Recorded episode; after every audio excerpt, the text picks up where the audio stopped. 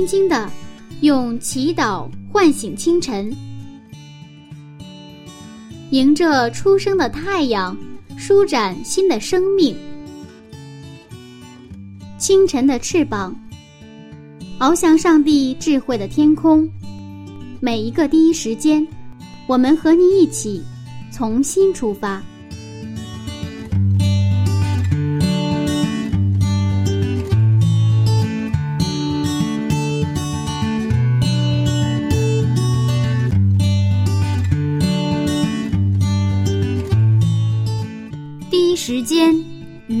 上帝相遇。精彩人生从上帝开始。各位亲爱的听众朋友，早上平安，我是柚子，欢迎收听希望之声福音广播电台。很高兴呢，今天的第一个时间又能和您一起度过。今天清晨的翅膀还是带大家一起来分享《创世纪》的精彩故事。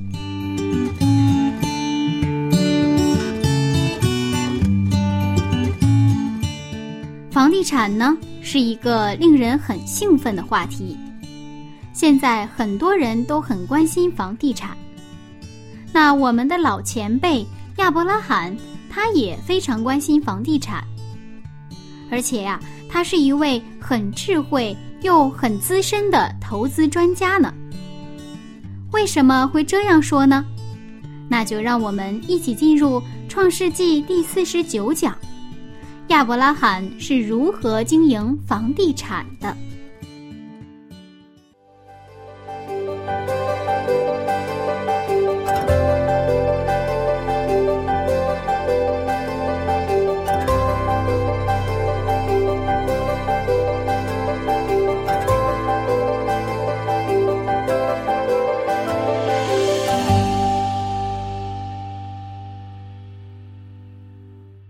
到这个房子的问题啊，就和家是分不开的了。我觉得，在我父母的这现在这个年龄啊，他们宁可一辈子待在守在自己的这个老家里面，也不愿意搬到城市来。嗯，牧师是怎么觉得呢？中国有句话，古话叫“安托中迁”，这也是比较典型的农民意识。嗯不是说搬家不好，也不是说不搬家不好，就在于你是为什么搬家，为什么留在老家，是这样的问题。那么，在这个房地产这个话题是非常有意思。呃，现在一般，呃，我们在到任何地方，特别在中国的各个城市，就看到很多的这个房地产的这种兴旺的景象啊。但是呢，我们也看到一线城市的房子是非常好卖，但是三线城市的好多房子呢，又可能不是特别好卖啊。其实，在创世纪一章一节就提到这个地的问题，房地产的地的问题，就是起初上帝创造天地，嗯然后上帝创造人之后，他给人的第一个命令，这也涉及到你要去经营房地产。其实经营房地产是也是上帝的命令，看你怎么去经营，为谁经营，是吧？我们看一下一章二十八节，创世纪一章二十八节，上帝就赐福给他们，又对他们说：“要生养众多，遍满地面，治理这地，也要管理海里的鱼、空中的鸟和地上各样行动的活物。好这里的遍满地面，嗯，就是你怎么去经营这个地产的问题。那么一个国家的构成要素要素呢，有三个，就是一个叫国民、国土和宣法啊。上帝的国度也是一样，创世纪一二章，上帝建立了他的国度。那么第三章的时候，最近来，上帝的国度遭到破坏。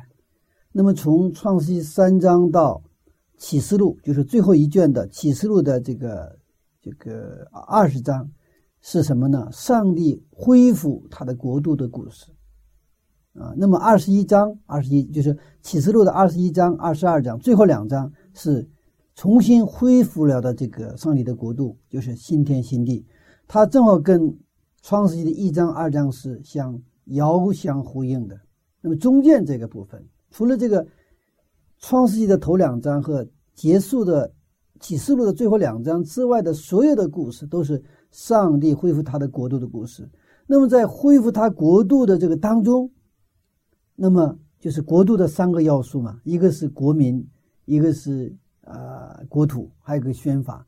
所以上帝，你看啊，上帝怎么去恢复呢？你看十二章把这个亚伯拉罕呼召出来，通过亚伯拉罕他的后裔准备这个国民，然后又给他们应许之地迦南之地，又给他们什么预备他的国土，又在西奈山颁布律法，又给他们什么准备这个就是他们的宣法。所以说，他上帝的国度是上帝是啊，就非常有序的，一个一个的去去去去去运作哈。那我们今天我们要谈到的这个话题是这个三个要素当中的就是第一个部分了，是吧？那其中我们刚才谈到十二章，上帝呼召亚伯兰出来，就是要通过他恢复上帝的国度哈。那么上帝在亚伯兰一百岁的时候给了他以撒，这个国度，上帝国度的第一个构成要素，国民后裔，接着就是就是应许之地了哈。我们看创世十三章。十四节还有十七呃十七节，《创世纪》十三章十四节，罗德离别亚伯兰以后，耶和华对亚伯兰说：“从你所在的地方，你举目向东南西北观看。”十三章十七节，《创世纪》十三章十七节，你起来纵横走遍这地，因为我必把这地赐给你。嗯，因为《创世纪》一章二十八节，我们到《创世纪十三章十七节，我们看到遍满地面。然后这边是走遍这地，是不是？都是关乎到这个国土的问题。于是我们接着看创世纪十三章的十八节。创世纪十三章十八节，亚伯兰就搬了帐篷，来到希伯伦曼利的橡树那里居住，在那里为耶和华筑了一座坛。好，那么今天的故事就发生在十三章十八节的那个希伯伦曼利的橡树那里，是吧？是亚伯拉罕如何去回应上帝应许的故事。用今天的话讲的话，就是他如何经营上帝房地产的故事。我们还是看继续看圣经经文哈，二十三章，我们其实今天要读的经文了，一节和二节。二十三章一节到二节，撒拉享受一百二十七岁，这是撒拉一生的岁数。萨拉死在迦南地的基列亚巴，就是希伯伦。亚伯拉罕为他哀痛哭嚎。嗯，那在这个之前，在我们创世的记录当中，我们看这个亚伯拉罕和萨拉之间的这个关系，没有看过这样比较，好像这个亚伯兰常常是把这个萨拉当做一个挡箭牌哈，在萨拉面前他好像没有勇气哈，就是作为一个男人就是很不男人。但是今天看到，当莎拉去世的时候，亚伯拉罕就是为他痛苦哈。这是应该是他的，呃，爱的表现，啊，表现。他们其实一起度过了六十二年的婚姻生活，啊，其实爱是不动声色。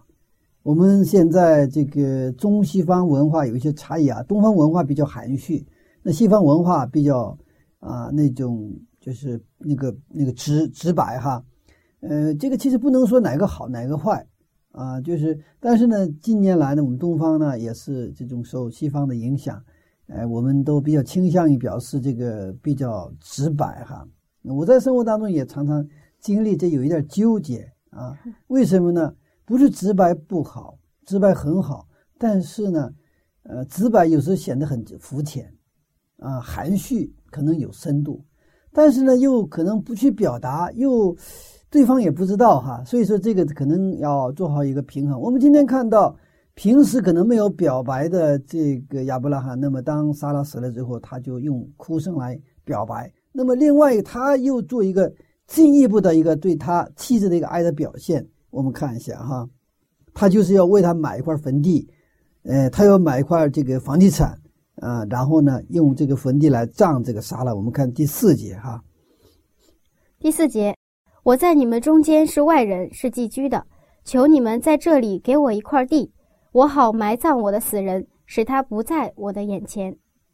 嗯，这里面有一个问题：为什么亚伯拉罕要特别的买一块地来葬撒拉呢？是因为他们当时是寄居的，他是啊。那个之前哈，今天这个是一个转折点。嗯嗯，整个这个亚伯兰故事当中又一个转折点啊。二十二章是一个转折，那么二十三章。啊，那么他又是个转折点。什么转折点？那个之前他们一直是寄居这个地方。嗯虽然亚伯拉罕他有很多的财产，是吧？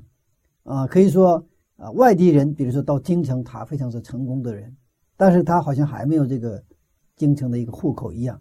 他这个在迦南地这个地方，他还是寄居的是一个外邦的。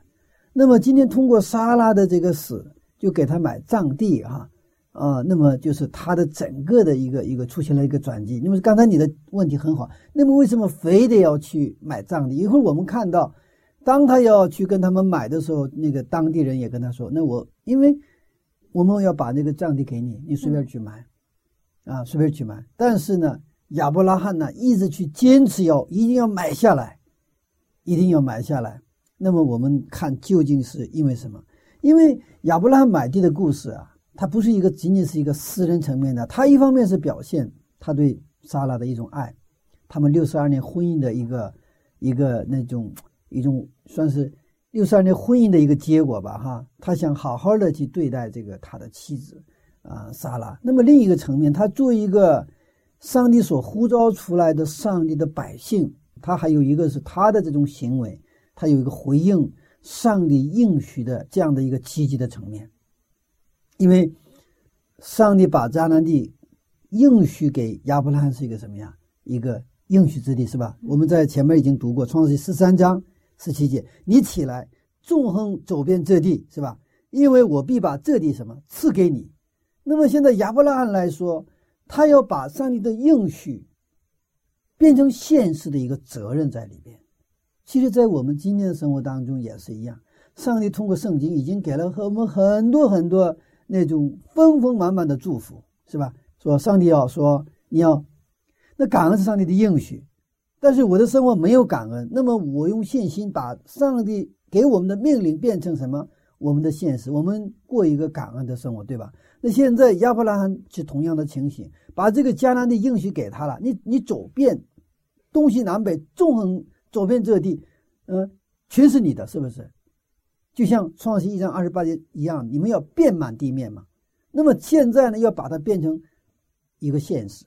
那么现在他找到了一个契合点，这找到了一个一个一个契机，就是他妻子的死买葬地的这个事情。所以说，他是一个更大层面，是他对上帝应许的积极的一个信心的回应。其实按照惯例，外地人是不能在当地买买这个房地产的。其实，嗯，现在也有一些国家，如果你没拿到当地的绿卡，你买不了地，啊，买不了地。那么，在中国现在这个政策调整了啊，过去的话可能你没有户口买不了，是吧？那现在的可能这个政策开放了，按照当时的惯例，你这个寄居的人是不能在当地拥有，你只能寄居，不能拥有当地的房产。那么在这样的条件下，你看惯例是不能拥有房产，但上帝的应许是你要什么呀？这个地全全部赐给你，对不对呀？嗯。那么这两个，呃，我们看起来是一个矛盾的一个一个一个冲突点上，发生了今天就是给莎拉买葬地的这个故事，是吧？那么亚伯拉罕呢，虽然他是寄居在迦南地，但是作为上帝的一个啊一个。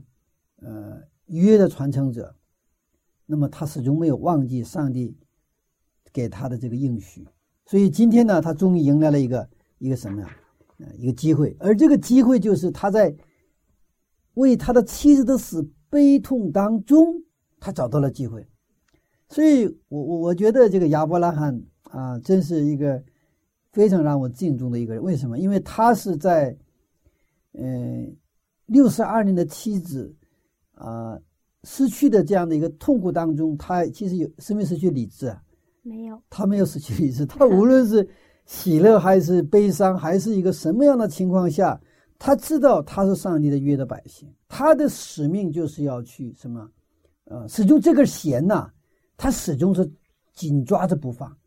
所以说，当机会来了，他马上能够捕捉到这个机会，而且能够抓住这个机会啊。可以说这是一个千载难逢的机会，我们想一想，如果说平时的时候啊，我现在因为他有很多的钱嘛，对吧？呃，买地一点没有问题。那么按照惯例他不会给你买，但是现在呢，他的妻子现在死了。一般人很悲痛的时候，哈，这个好多东西都改变了，是不是？啊，是吧？所以说，这是一个呃，他真的抓住了一个是非常好的机会，哈。那我想到这里，可能有的弟兄姐妹会问呢，呃，亚伯拉罕在这样的一个很悲痛的环境里，他还能保持一种理智和冷静，很清醒，很清对，很清醒，似乎让人觉得他是不是有点过于淡定，缺乏人情味儿啊？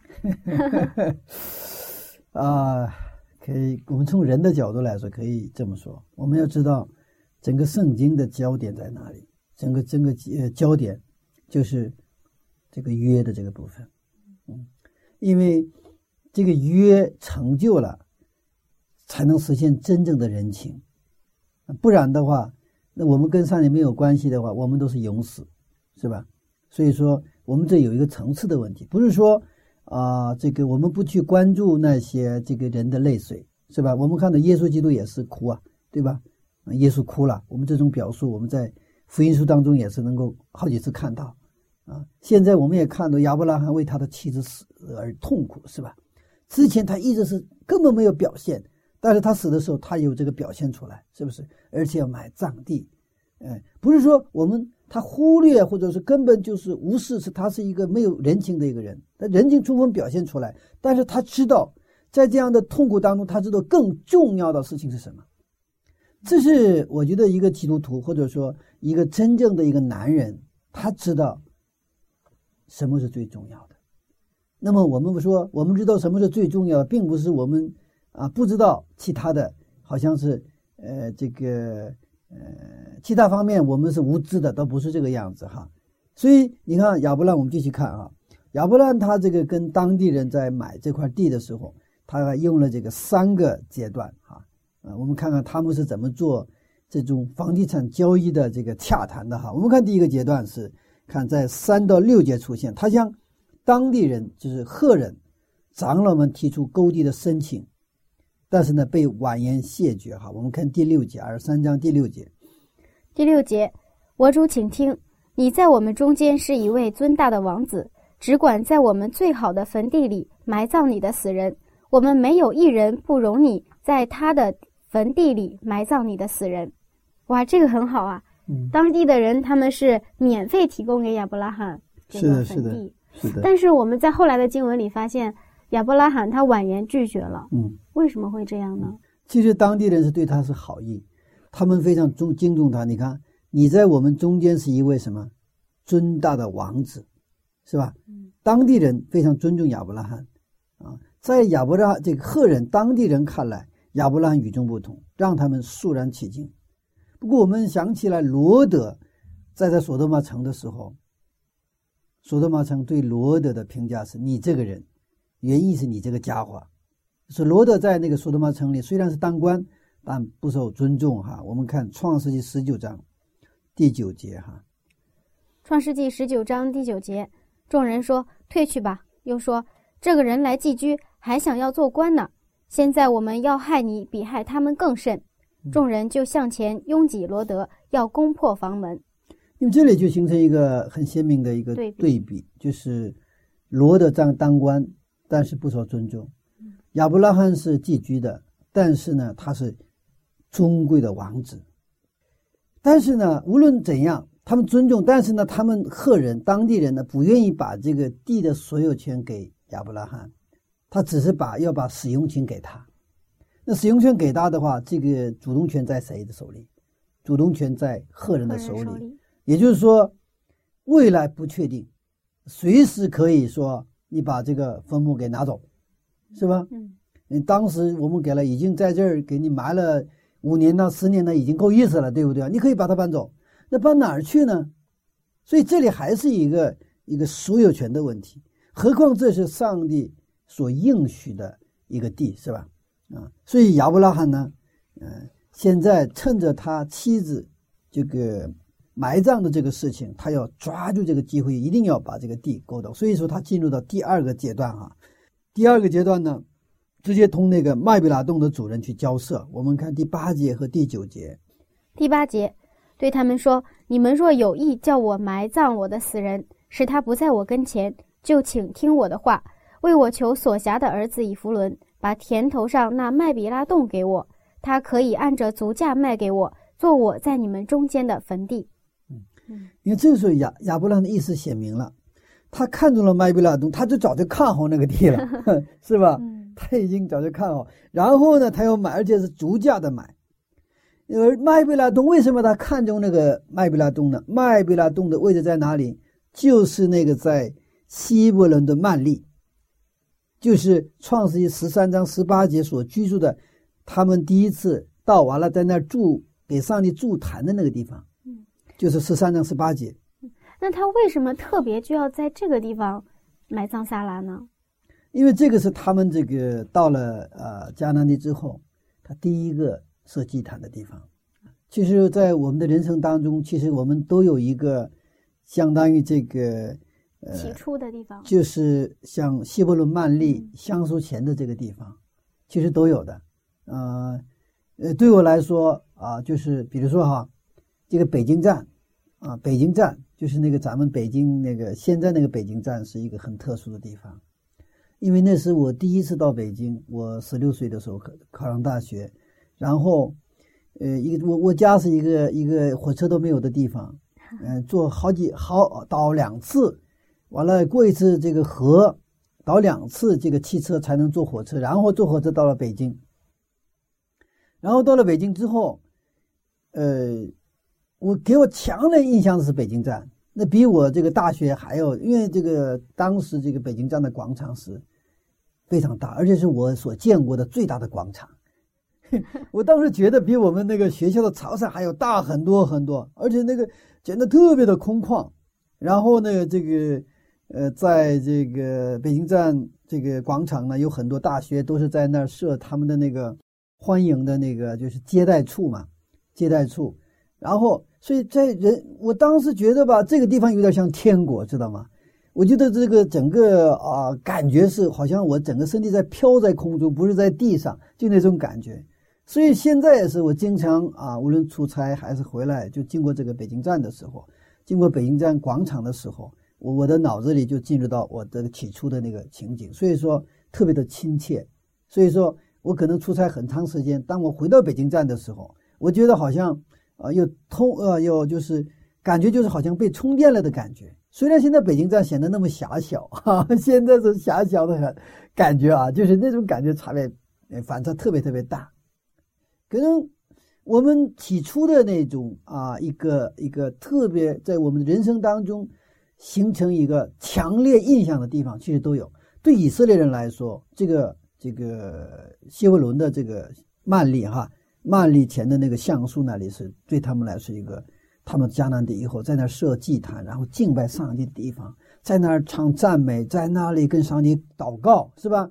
把他们未来就是一生交给上帝的这么一个地方，所以对他们来说，这是一个他们的一个精神家园，嗯精神家园。所以说，呃，数千年来，那么这个地方亚伯拉罕呢，跟及其后裔有紧密的联系，所以亚伯拉罕就看好了这个谢伯伦曼里橡树前的这个麦比拉洞啊，麦比拉洞，然后呢，东那块地的主人叫以弗伦啊，以弗伦进一步磋商。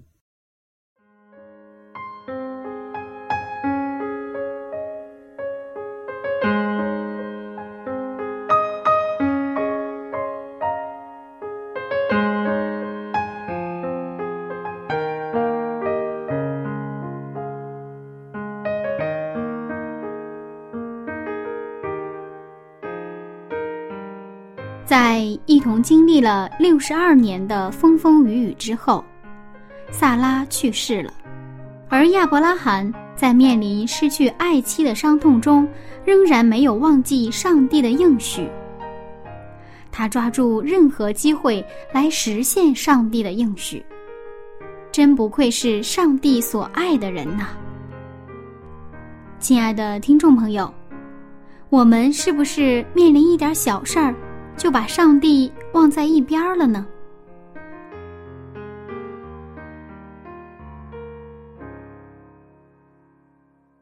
好了，下面我们来听一首非常好听的歌曲，这是来自赞美之泉音乐事工的《你的爱长阔高深》。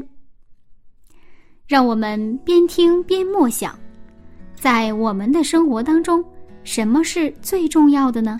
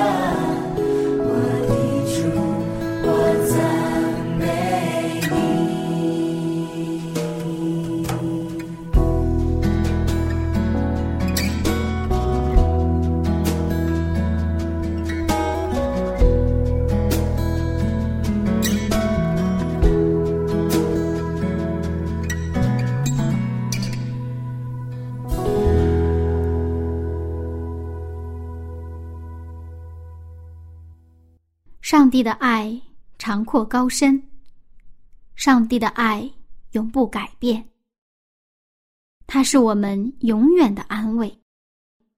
这是一首非常好听的歌曲。那么接下来呢，就让我们进入亚伯拉罕经营房地产的下半场。我们继续看啊，第十节哈，圣经经文。第十节，当时以弗伦。正坐在赫人中间，于是赫人以弗伦在城门出入的赫人面前对亚伯拉罕说：“当时他们这个城门前，在城圣圣经的这个表述什么？城门相当于我们现在的衙门或者是这个法院，因为城门前就是那些当地的元老啊，当地是那些就是就是呃，相当于这个领袖啊，他就在城门前坐在那里，然后有人来说送，在那里做这个裁判。”然后在那儿商量一些大的事情的这么一个地方，相当于现在的衙门，不就衙门了啊？就是政府或者是那种法院这样的一个地方啊。所以这个这样德国王族的元老们就在这里处理各种城里的事务的时候，他来到这个这个城门前。然后我们就去看十一节、十二节、十三节。十一节到十三节，不然，我主请听，我送给你这块田，连田间的洞也送给你，在我同族的人面前都给你，可以埋葬你的死人。亚伯拉罕就在那地的人面前下拜，在他们面前对以弗伦说：“你若应允，请听我的话，我要把田价给你，求你收下，我就在那里埋葬我的死人。”嗯，这个这个情景有意思哈。其实他跟那个这个地和那个麦比拉洞的主人去要买嘛，他说：“我白送给你，不要，我要给你钱，我送给你，我要给你钱，就是就像相持不下嘛。”这个麦比拉洞就是这个，按照他们的习俗是这样子，呃，我们是一般是这个挖挖地，然后呢，这个呃，就是呃放下棺材，然后埋嘛，然后有个坟头是这样子。但是这个在就是这个当地的习俗是一个洞，一个洞，洞完了，洞的门口有一个石头来挡着，然后洞里边呢，比如说啊，爷爷死了哈，爷爷就是摆到那个边上。奶奶死了，摆到那儿；儿子死了，摆在那儿；孙子死了，他就是好几代的人都在一个洞里，不是这个，不是我们想那种概念。所以说，我们以后看到，呃，这个亚伯拉罕，然后是那个以撒、雅各、约瑟，其实都是这个葬到那个洞里边，啊，就是一个应该比较大的一个一个洞。所以我们在新约圣经，我看耶稣那个死了之后，不是在约瑟的那个亚利马大约瑟的那个洞里吗？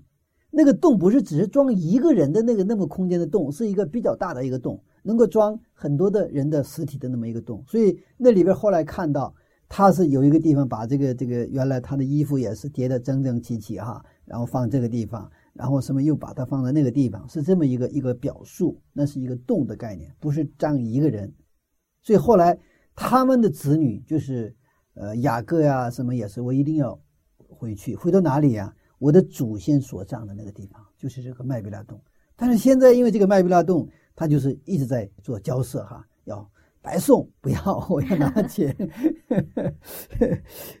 嗯，但是亚伯拉罕还是要坚持，因为亚伯拉罕早就不仅看中了这个地方，而且他心里也是已经定义，我这个机会我抓住不可，我不能放过这个机会。为什么？因为这是上帝给的一个千载难逢的机会。因为等到他死的时候，谁给你给他讨价还价呀？是吧？现在正好了，现在他的妻子死了，他就给讨价还价。我们再看到了第三个阶段，各位，第三个阶段的，我们看到这个这个谈判呢，最后成功了哈。看第十四节、十五节，十四节到十五节，以弗伦回答亚伯拉罕说：“我主，请听，值四百舍克勒银子的一块田，在你我中间还算什么呢？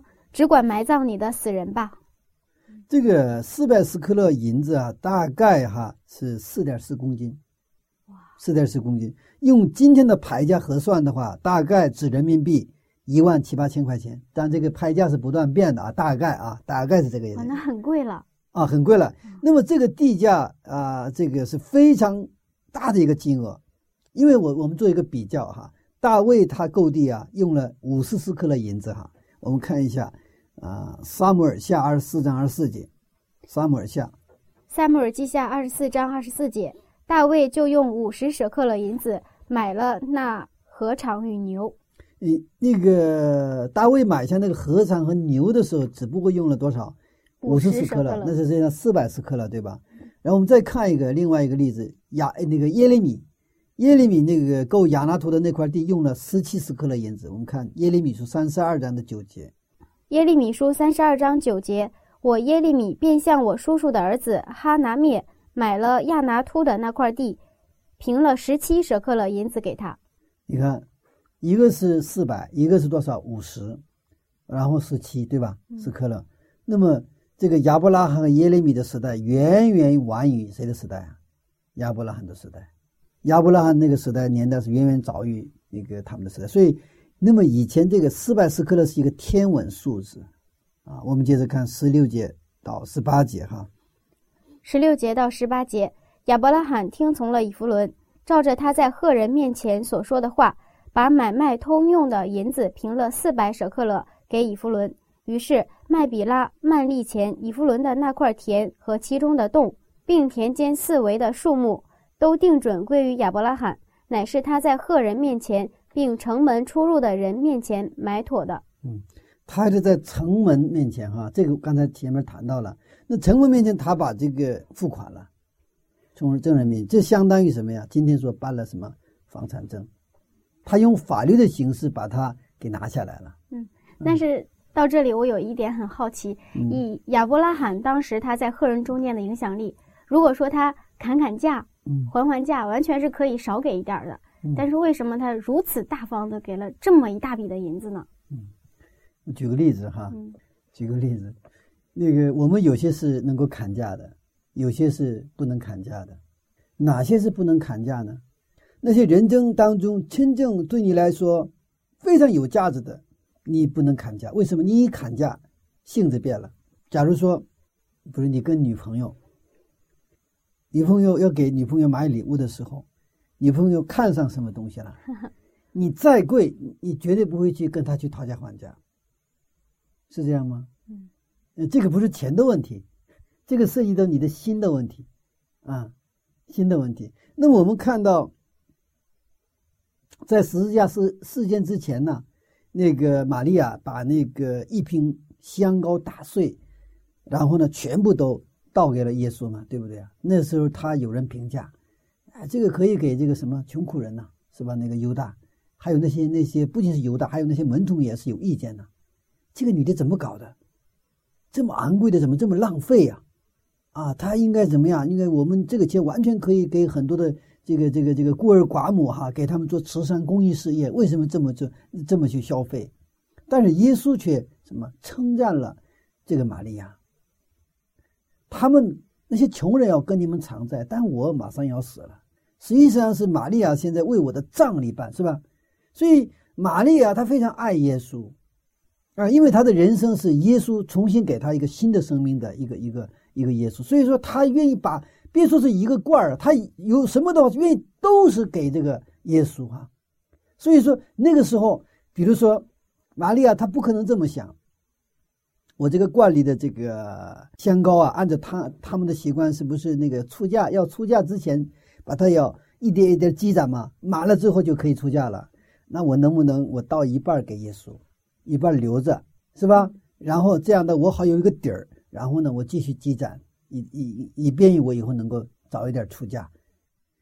玛利亚可以这么想，但是玛利亚如果这么想，那么她跟耶稣之间的这个关系是另外一个性质的问题，对不对啊？他这就是说，真正他爱耶稣的时候，他脑子里不会去想想那么多的事情。我现在所有的东西都给谁啊？都给耶稣。我曾经讲过啊。在当时我们在东北的时候，我们买买第一个教教我们的这个教会建筑的时候，真的教会人们真的是把什么家里好多都都拿出来，不是说现在可能有一点变了哈，现在是往往把好的留给自己，把不好的是这个献出来。那个时候是把最好的献出来，知道吗？我们家里什么就是最值钱，把最值钱的拿出来。亚伯拉罕的每一个决定啊，都是与上帝的旨意有关。跟他上帝的关系有关，即便是经营房地产，也是在上帝的旨意之内。而且他一旦认定这是践行上帝旨意的行为，就从不吝啬，慷慨大方。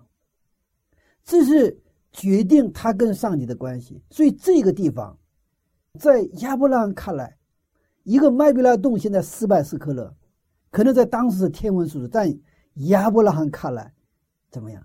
我今天。捡到便宜了，我白捡了。为什么？因为上帝应许的是不是麦比拉洞，是整个迦南，你知道吗？你纵横找遍东西南北，你所采到的全部给你。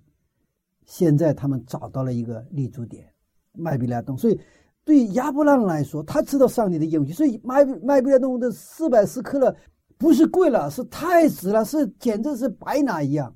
钓鱼岛事件大家知道哈，好了，钓鱼岛还什么这个岛为什么去争端？它不仅仅是一个国家的一个一个一个领这个领土主权的问题，它还有一个实际的一个问题。为什么呢？海上的那个冒出来，水上冒出来可能是三平方米的一个一个小礁哈，那个下下边的那个海陆风啊，那老大老大了，知道吗？就是海上露出来那么一块，啥根本没有用。但是那个那个往下，它往下是这个样子，是吧？那那个而且是这个以这个为标准，它还有一个啊国际上的有一个啊共同共识的一个多少一个一个一个范围的这个海海域是那属于是你们的了。嗯，那这个海下边的各种海产，各种这个海上的那种什么石油啊，这种这种矿产呐、那全是你的。所以现在对这个亚伯拉罕来说，那个麦比拉多别看很小，那个那个相当于什么？整个迦南地的一个什么？一个一个一个关键点，我这个那个叫叫桥头堡一样，我这立足点，所以斯拜斯科勒那太子了。我们在做生意的时候也是一样。其实我们为什么能够成交？成交的理由就实际上是有一个一个一个价格，价格就是价值的一个不对称的问题。比如说甲方乙方，甲方要把这个一个碗卖给乙方，是吧？卖给乙方，那甲方卖的时候，甲方是把它当做是一个饭碗卖，对吗？那乙方那就行了，那就饭碗好，这个碗啊，这个一千块钱你要不要？比较好的一个一个一个碗饭碗哈，一千块钱。那个其实没有一个人说花一千块钱买一个这个饭碗哈，但是乙方 OK 没问题。如果乙方也是把它当做一个饭碗买的话，那是他是傻子。他是看到了他的一个审美价值，这个可以进到什么博物馆，可以做一个什么古董来处理。所以说对他来说，将来我这个能卖一百万呢，我一千块今天就白捡便宜了，知道吧？赶紧去买，是这种关系。所以我们的看见很重要，所以我们的看见是相相等于是我们的水平。你看见了什么，你就是什么。我们如果看不见，就像猪绝对看不见那个珍珠的。猪的眼睛里边，上帝所以不断的给我们一些新的看见，所以上帝通过跟亚伯拉罕的立约，跟他的应许，让亚伯拉罕看见了整个迦南地，这是上帝所赐给他的。所以说，现在他们做这一个麦比拉洞交易的时候，他看见的不仅仅是一个麦比拉洞，是吗？所以斯派斯克勒他需不需要砍价呀？不需要，不需要。人家那个接的时候，赶紧我就把这个钱塞到。他那里也是，我是那我就成功了，怎么让他去接受这个钱，我就成功了，而不是我怎么少给这个钱，这就是两种思维，两种的思维模式哈。所以亚伯拉在人看来是犯傻，他一点不看家，但是他最后的赢家是亚伯拉罕。亚伯拉罕的在上帝的应许之地，终于有了一个立足点。我们继续看十九节和二十节。十九节。此后，亚伯拉罕把他妻子萨拉埋葬在迦南地曼利前的麦比拉田间的洞里。曼利就是希伯伦。从此，那块田和田间的洞就借着赫人定准归于亚伯拉罕做坟地。其实，亚伯拉罕是谈判高手。通过这样一个谈判，上帝应许成就的那个 sign，或者是那个象征，终于在那儿变成了一个现实。所以，上帝关于亚迦南地的这个应许的成就，是从哪里开始？从麦比拉洞开始。其实这是一个非常成功的一个案子，就是房地产的一个交易案子。那我们呢？我们是否也在热衷于购买房子，一套又一套？我们购房子为了什么？我们购房子跟上帝有没有关系？好像我听到一个牧师分享，他说这个。谈到这个房子的那个叫什么风水哈，他说了一个词很有意思，他说“宅到无人”，这是凶灾，这不是好好的风水啊。比如说夫妻两个人很大的二百平米的房子，四室两卫，两客厅，可能还是复式的，啊啊，那个牧师就分享到，那这个这样的房子结果的话。这个两个夫妻俩一旦闹个小矛盾，这就有地方跑了，是吧？哎，确实是我非常非常同感啊。那我们现在买一套又一套房子，到底为了什么？不是说我们对房地产投资不对，问题是，我们常常看到我们的教会没地方聚会，但我们都有房子住，而且我们的房子越来越多。我曾经我在教会里做过倡议，我们能不能把我们的家庭？变成 open house，开放我们的家庭，像出去教会的那些门徒们一样，把我们的家庭开放出来做一个聚会点。我们能不能把我们原来的三居变成两居，两居变成一居，我们把余余剩下的钱再去投入到什么上帝的圣功当中。我们既然相信耶稣基督马上要复临，其实我们在耶稣马上复临之前，我们怎么去经营我们的房地产？其实它关乎着我们的信仰的真假，或者说我们的信心的一个成熟的程度。在犹大马上要灭亡的时候，耶利米他买房地产，他以此来证明什么？向人们去表白。虽然现在我们是亡国，我们要是被作为一个俘虏，巴比伦的俘虏，但是上帝会把我们重新归回到耶路撒冷。所以，我现在我们在这个地方，我就买房地产，是吧？以此来证明什么？以此来表白他的信仰。那我们的房地产跟我们的信仰到底有没有关系？我们去教会的信仰，我们去房地产是我们的生活。我们的生活跟上帝的，我们跟对上帝的关系层面上，我们的信仰和生活是不是在？是脱节的，没有任何关系的。然后在这种脱节当中，我们去纠结，我们来困惑，其实这是很正常的。我们看到亚伯拉罕，即便是在他痛苦当中，失去他的妻子的这样的一个那种那种伤感当中，他没有忘记他是上帝的子女，他要去实践践行上帝跟他所立的约。他要去用信心来去在迦南之地取得一个什么真正的那个上帝的那个国土，是吧？国土。所以我们看到了，后来亚伯拉罕自己也葬在了这个麦比拉洞，他的儿子、孙子都葬在了这个地方。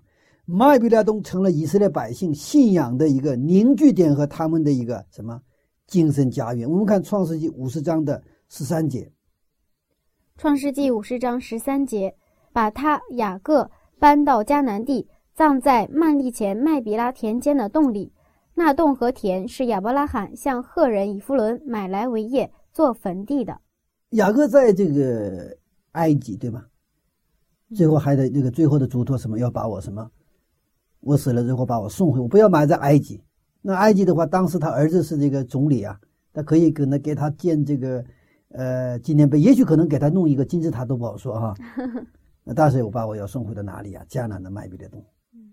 所以他们为什么要回到迦南？因为那个地方，希伯伦曼利的地方有个麦比拉洞，那个麦比拉洞是亚伯拉罕用足价买来的，是他们的产业，是他们真正所有的地图。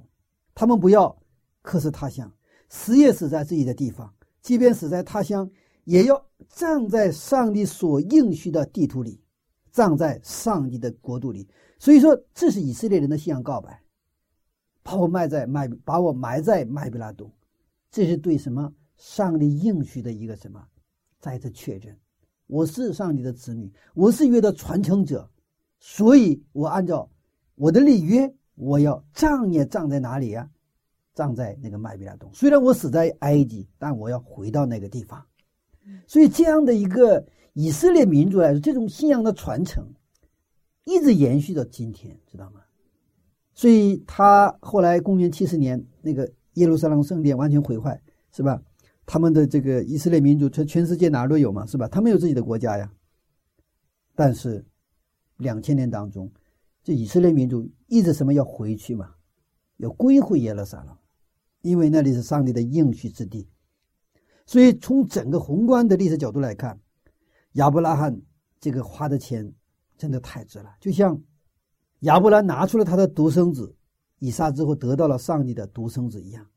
我们之所以难以接触上帝的价值，就是我们对上帝太吝啬了。我们之所以无法触摸上帝的一角，就是因为我们没有完全的献身。亚伯兰真的是一个非常成功的一个地产商。所以说，真正的一个成熟基督徒，看他投资到何处，如何投资，如何把我人生最有价值的东西投在什么地方。有一个日本人写了一本书，这个题目非常有趣。他说，那个书的名字是叫《死也死在富人堆里》，死也死在富人堆里。我们基督徒呢，我们是死也死在上帝的怀里，死也死在上帝的应许里。把我们最有价值的献出来，当我们把最有价值的献出来的时候，我们所献出来的那个对象才能对我们来说是一个有价值的。这个叫我们叫信息的什么？信息的一个一个互通。所以，当我们把人生当中最好的时间，人生当中最好的我们的恩赐，我们人生当中我们最美好的一切，都献到上帝面前的时候，我们才能去真正的去接触上帝那要给我们的最珍贵的那些层面的东西。阿门。啊，所以这个需要什么？愚蠢的勇气。嗯，愚蠢的勇气，愿我们基督都成为一个有愚蠢的勇气的，像亚伯拉罕一样的，真正看见的这样的一个人。阿门。嗯，那这样看来，亚伯拉罕他看见的不仅仅是那么一个洞，对他看到的是这动物之后的那一大片的土地，是的，上帝的应许之地。是的，是的。哦，原来是这样。嗯那我们现在的生活里，之所以有的时候我们不愿意去顺服上帝，是不是就说明我们没有看见上帝是的是的应许？是的，我们没有看见我们上帝的价值，我们耶稣基督要给我们的丰盛的礼物，所以我们不动。嗯，所以比如说我们安息日也是五百块钱的生意，我都可以去赚赚五百块钱，我不会去守这个约。所以是我们我们在我们看来，上帝还不足五百块钱，知道吗？如果我们觉得超过五百块钱，我们绝对不会去挣那个钱。嗯，所以这个有一个价值的一个认同和一个看见的问题。谢谢牧师的分享。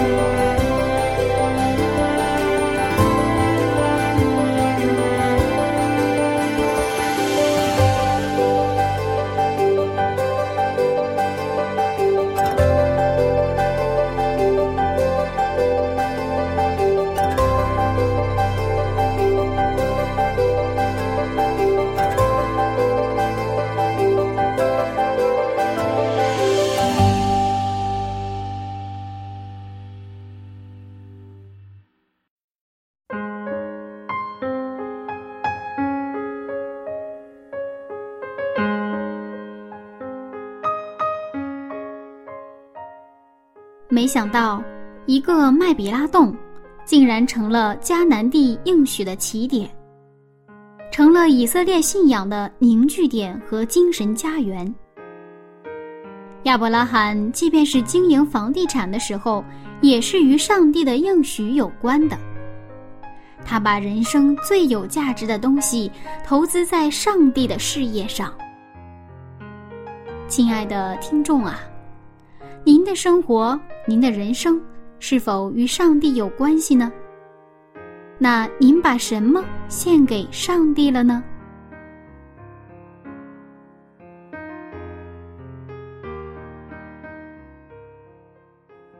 现在，柚子邀请您一起来祷告，请您在原地闭上双眼。我们慈悲的天父上帝。求您赦免我们的亏欠。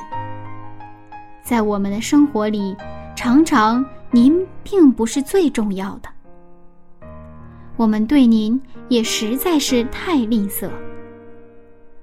恳求您帮助我们，能够为您的事业献上更多。奉耶稣基督的名祈求，阿门。